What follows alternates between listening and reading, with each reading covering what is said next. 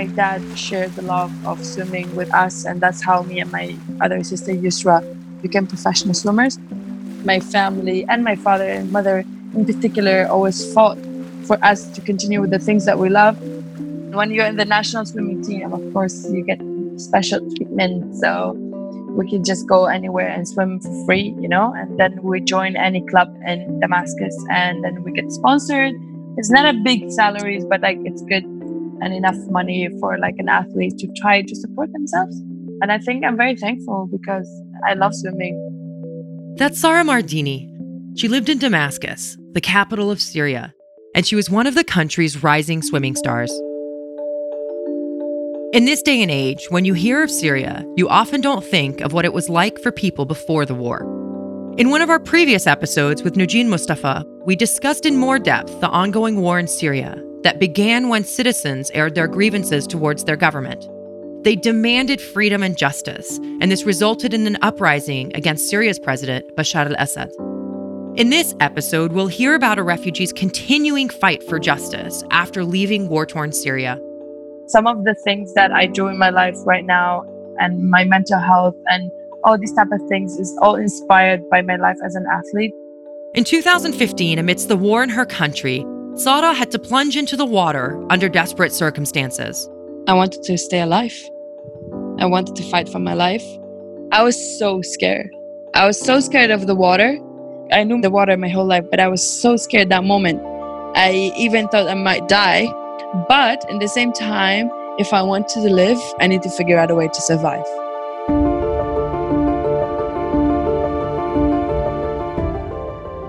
This is Finding Humanity, and I'm your host, Hazami Barmada. Through personal stories of courage and purpose, our podcast puts a human face on the most critical issues facing our world. In each episode, we aim to educate and inspire you to take action on issues that you care about in your own community and together help create a better world.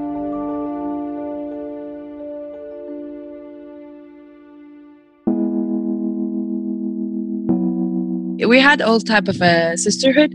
We've been competing against each other. We've been fighting with each other at home and being friends in the school, and the opposite exactly. Sara is talking about her younger sister, Yusra.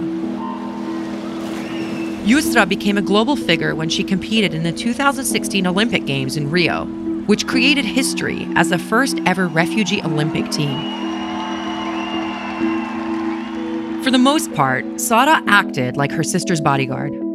Their mom would categorize them as polar opposites. Yusra was sweet, while Sara was the more aggressive one. And we've been so close because we had only three years apart and it was just us. So we literally spent every day together from school to swimming pool to home. We had the same routine. So it's like you're having a roommate. As an older sister, Sara learned how to be independent. There was no one trying to push me down, or they say I'm a female, I should stay in the house and uh, just like be in the kitchen. My family always demand me to study, work hard, and I started my first job. I was 12, and I was only volunteering in a swimming pool helping. And my father said it's good to do that because I need to gain experience and I need to learn how to work for free and just gain experience. Swimming was a family legacy for the Mardinis. Sara's dad was a swimming coach, and her mom also learned swimming and eventually became a physiotherapist. Sara lived a pleasant life doing the thing that she enjoyed most. But all of that would change when the war broke out in Syria.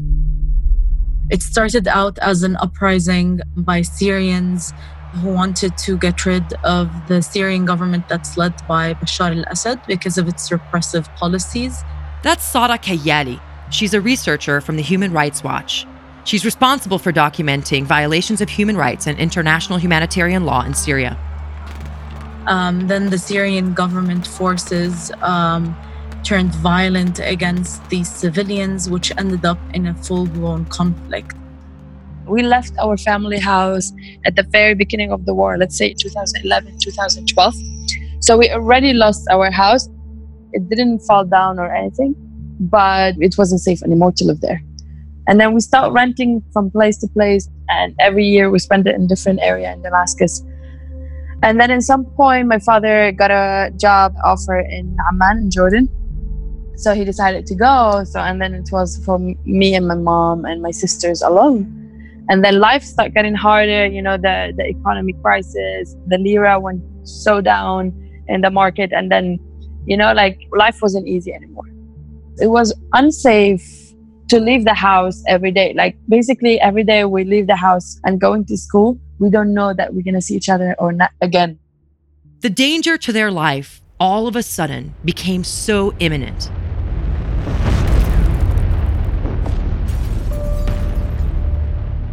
There were barrel bombs, there was bombing, there was artillery, um, in some cases, chemical attacks that caused very large numbers of people to finally flee where they felt that they couldn't live under bombardment. That's Bill Frelick. He's a refugee rights program director at Human Rights Watch. They couldn't live with the prospect of their children also being killed. And it wasn't just a matter of adults that were being arrested or adults that were coming into conflict with the government, but the lives of their children were now at stake, and they felt that they had to leave at that point.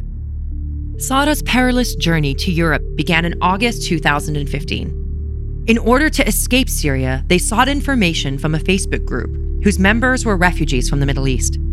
Facebook had become an informal information sharing tool for refugees who were able to flee their countries safely and those who were attempting to leave.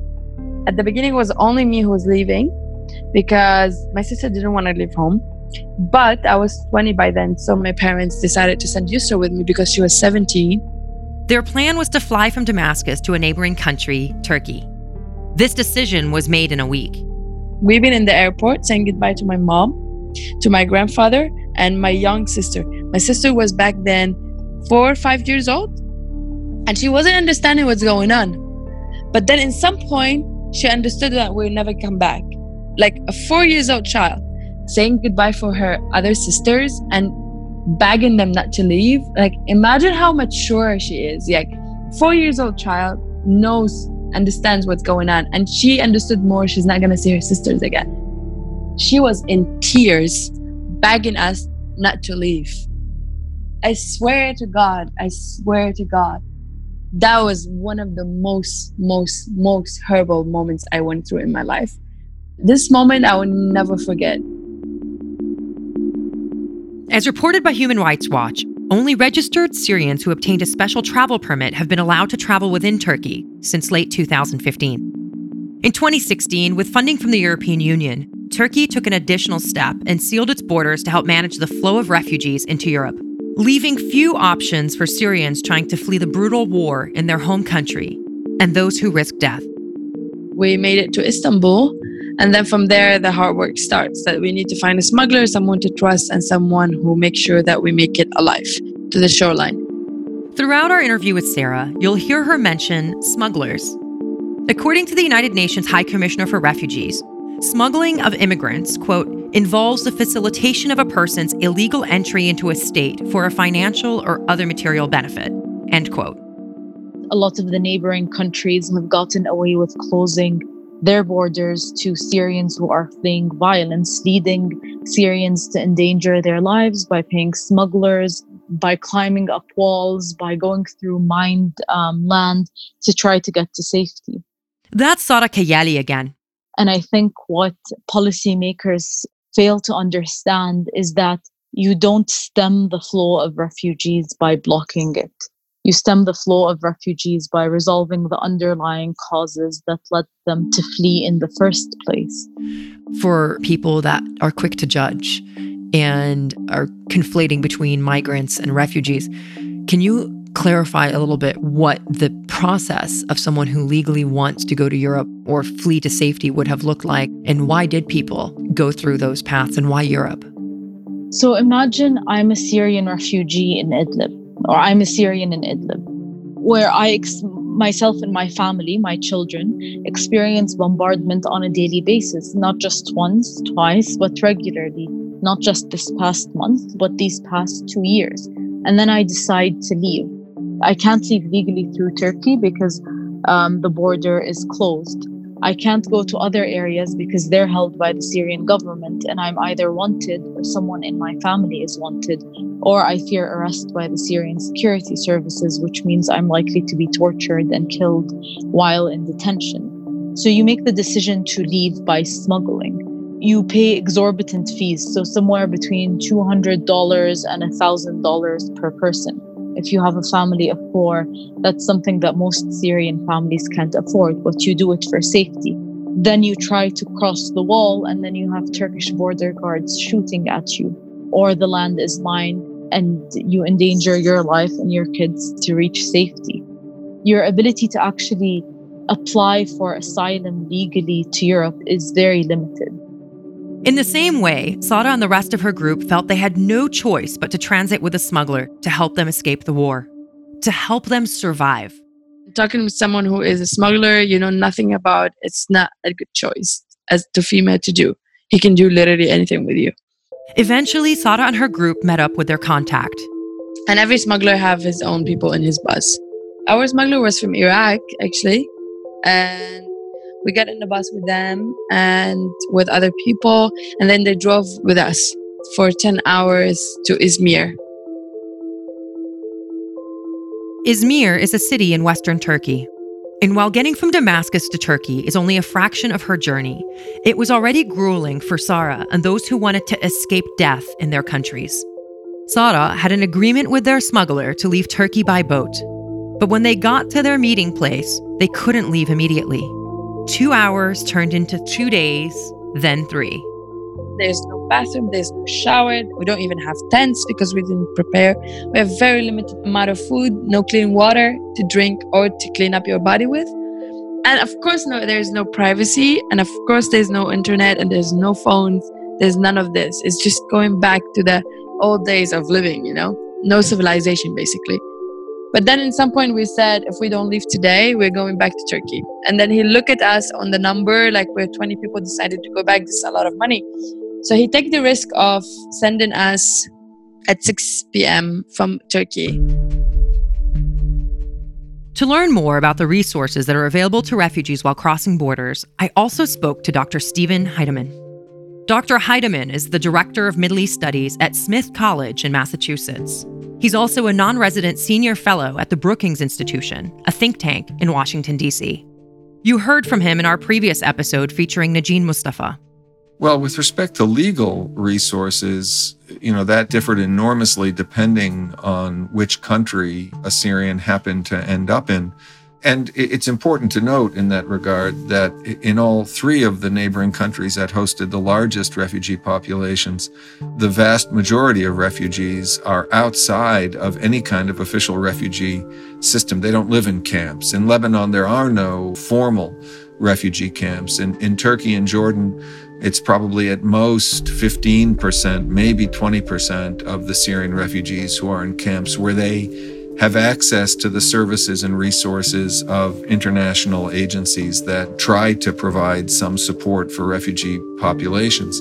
And in Turkey, by the way, it's the Turkish government, not the United Nations, that manages the camps that contain a relatively small percentage of refugees. And so it's the Turkish government that determines what kind of resources the refugees have access to in terms of legal support.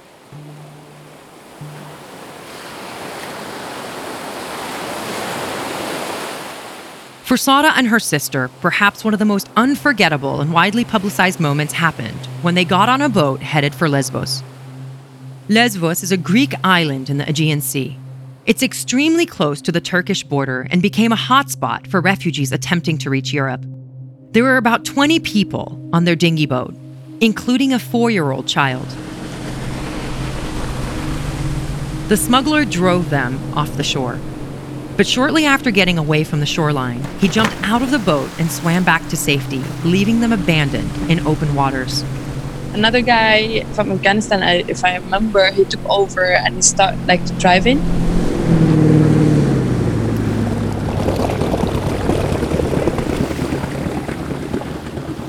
Of course, 15 minutes later, 20 minutes later, the engine stopped working. And then the water started coming inside the boat Sara said the waves were strong that day and the water was extremely cold. So my father friend, he stand up and he say, "Why don't we jump in the water and hold the boat sides and we make it heavy from the sides and stabilize it from the waves and make it light from inside." A lot of other people who did the same just jumped and came up and down. I cannot pull 20 men alone. It's not because I'm a female. I'm a human being at the end of the day and I cannot do that. I need like a superwoman so we've been like all rotating up and down, up and down. And then I stand up to jump in the water. Everybody look at me is like, is she crazy? like where she's going. And I did just the same exact thing that everybody did. And then a couple minutes later, my sister joined as well. Sara and Yusra fought, largely because Sara didn't want to risk her sister's life. In the end of the day, she's my responsibility. So if anything happened to her, I'm dead as a person because I cannot, of course, live with the sorrow of losing my sister. So then I start fighting with her, like go up, go down, go up and down. She's like, if you do it, I'm gonna be with you in this. And then she stand next to me in the water. We look to each other. You know when you have like, it's like a dream, but it's actually happening. And also in this moment, I realized that my sister is capable of so many things that I never ever thought that she could do. Sara and Yusra were hailed by news outlets as Assyrian hero swimmers who pulled their boat to safety. For the Mardini sisters, who narrowly escaped death, it was a month long journey from Syria to Germany. And then we made it to Vienna, and then from Vienna, we, t- we took the free train to refugees to Munich. And then in Munich, they put us in a bus and drove us to Berlin for 10 hours. And then in Berlin, we stopped in a refugee camp and we lived there for six months at the beginning.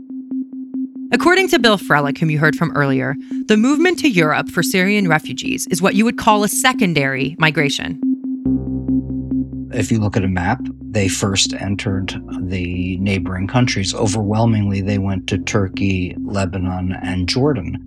And they, for the most part, stayed in those three countries for the first four or five years of the conflict. But I think they recognized that it was going to become a protracted situation. They saw little prospect of being able to return to a country that would fundamentally change from the one that they were fleeing. Bill adds that in countries of first arrival, Turkey, Lebanon, and Jordan, it was difficult for refugees to get their children into school. There was quite a good deal of talk about a lost generation uh, of Syrian children, a group that prior to the war had actually Syrians had been very well educated. The school system in Syria was quite good. And speaking of which, there were many of the parents that had skills that were sort of a middle class, if you will, professionals that saw no prospects. They weren't being allowed to work. They were basically living in limbo and being completely unproductive and wasting years of their lives in neighboring countries that weren't really harnessing the talent that came with that refugee population. And I think they looked to countries like Germany and saw the, these were countries that would be much more open to them, ironically, than the neighboring countries, and where they might be able to work and lead productive lives and send their children to school. In Sara's case, she started rebuilding her life in Germany as a volunteer in a refugee center. I had nothing to do at the beginning, and I was just taking German classes. And then a friend told me, You speak very good English. Why don't you go and volunteer and help people in the refugee center here? Eventually, Sara joined the European Response Center International, or ERCI, a Greek nonprofit organization that provides emergency response and humanitarian aid. I started with doing search and rescue and translation. And then we start to have more operations. Like, for example, we got 10 washing machines in one of the refugees camp in Karatepe to wash clothes for families every day. And then started kids activities that after the kids go to school in Lesbos, we give them activities that we help them save the class, but in more fun way through games. And then we started medical uh, clinic in Moria refugee camp. Sara volunteered at ERCI for years as a way to give back to refugees like herself. But on the 21st of August 2018, while Sara was at the airport flying back to Berlin from Lesbos, she was stopped for questioning and eventually arrested along with her colleague The Guardian reports that the Greek authorities charged them with several alleged crimes, including people smuggling, spying, violation of state secrecy laws, and money laundering. And one of the also hardest moments I ever been through in my life, and I will never forget and I will never forgive. I was walking in the ferry, handcuffed in front of everybody, in front of my friends, in front of people that didn't know me. And I was so fragile and traumatized because I didn't know how to react to the situation and I was so brokenhearted that day. I couldn't talk like to my friends. I was just crying so bad. Sara spent 107 days in jail. She was released on bail in December 2018. Large scale social media campaigns and demands from the European government officials and leading humanitarian rights organizations advocated for her innocence under the slogan Humanitarian action is not a crime. They aim to urge the Greek government not to criminalize providing life saving assistance to refugees. The trial to prove her innocence is still ongoing. For the crimes charged against her, Sara could face up to 25 years in prison under Greek law. When I was inside, I lost more than seven kilos just from stress, just overthinking, overthinking, overthinking, overthinking. Like me and my colleague who was in there, we literally went through the case 100 times a day questioning ourselves, questioning our friends. At some point, you know, we didn't know who to trust. Even me and her, at some point, we lost trust for each other just because of the situation, because of the accusations. I was just questioning myself every day. I was crying a lot in there when I go to bed because I just had to be in school and I had to be with my family. And then I just missed everybody outside. You know, like my life been taken away from me for no reason. Despite the controversy and fear, Sara remains optimistic and deeply committed to her work in Lesbos, a place that was central to her survival story. She continues to advocate for refugees in Greece and is fully engaged in programs and charitable work to save lives of refugees escaping war. Sara's journey is one of a handful of stories that generated global media attention. But there are millions of others out there, stories of humanitarian workers who happen to also be refugees that are kept invisible and not championed by the international community. The reality is, the refugee crisis is an extremely complex and layered problem that needs to be urgently addressed. Refugee situations are not situations of choice. These are not ones that you asked for uh, having these challenges. But then the question is in a chaotic world with war and persecution, how do you manage these things?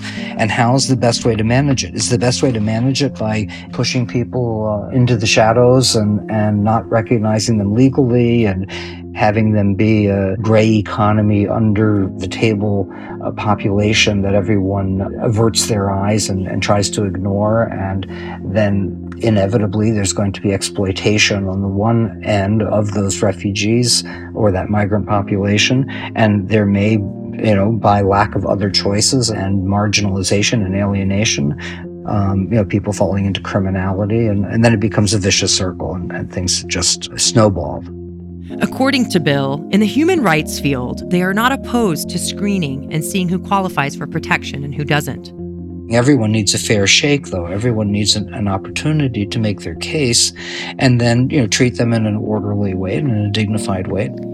What can your average person that says, wow, there's 65.5 million displaced communities or people around the world. What can your average person do to care?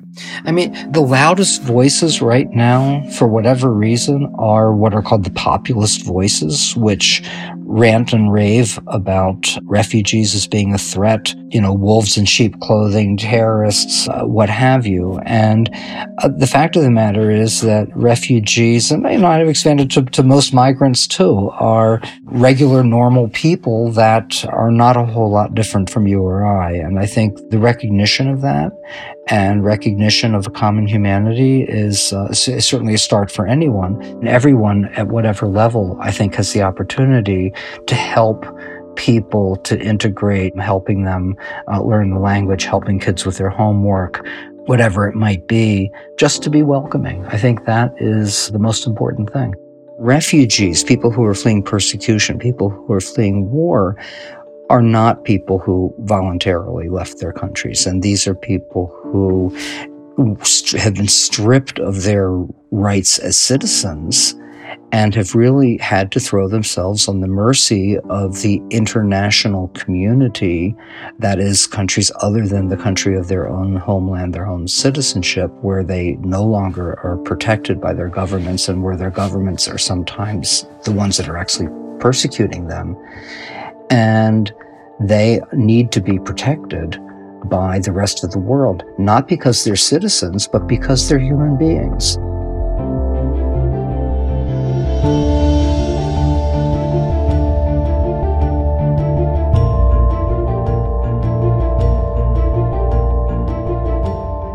Sara's story helps remind us of the power of giving.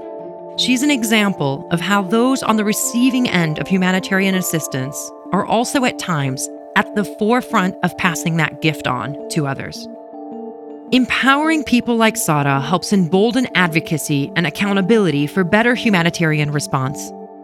But Sara's story helps remind us of the importance of better policies and political action to end war, to open borders helping those escaping violence and conflict, and to create better response systems for humanitarian aid. We'd love for you to join our global movement for change and to take action. There are many ways you can do that. Here are just a few suggestions. Learn more about what countries, especially your own, are doing to protect and aid refugees. Support humanitarian organizations working with refugees on the ground in Lesbos. Lesbos in Greece is considered to be one of the biggest global hotspots for refugees, resulting in overcrowding, ineffective services, and extremely limited resources. Lastly, join the global petition by Human Rights Watch and Amnesty International to advocate for the decriminalization of humanitarian aid. We hope you are inspired to use your voice to help create a better world for all of us. Special thanks to our experts who contributed to this episode Bill Frelick, Sara Kayali, and Dr. Steven Heydemann. You have the power to inspire real change.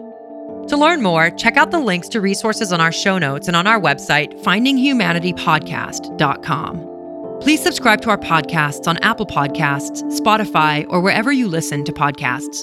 If you like our show, please rate us and leave us a review to encourage more people to tune in. You can also follow us on social media at Finding Humanity Podcast. In our podcast, we cover pressing and at times controversial social and political issues. The views and opinions expressed are those of the interviewees and do not reflect the positions or opinions of the producers or any affiliated organizations. Finding Humanity is a joint production of the Humanity Lab Foundation and Human Group Media. This season is made possible in part by our collaborating partner, The Elders. While this podcast series is produced in collaboration with our partners, The Elders did not exercise any editorial discretion on this episode. Our executive producer is Camille Laurente. Associate producer is Fernanda Oriegas. Assistant producers Diana Galbraith, and our research lead is Martina Vanat. Mixing, editing, and music by Maverick Aquino. I'm your host, Hazami Barmada. Thank you for listening, and I look forward to seeing you again on our next episode.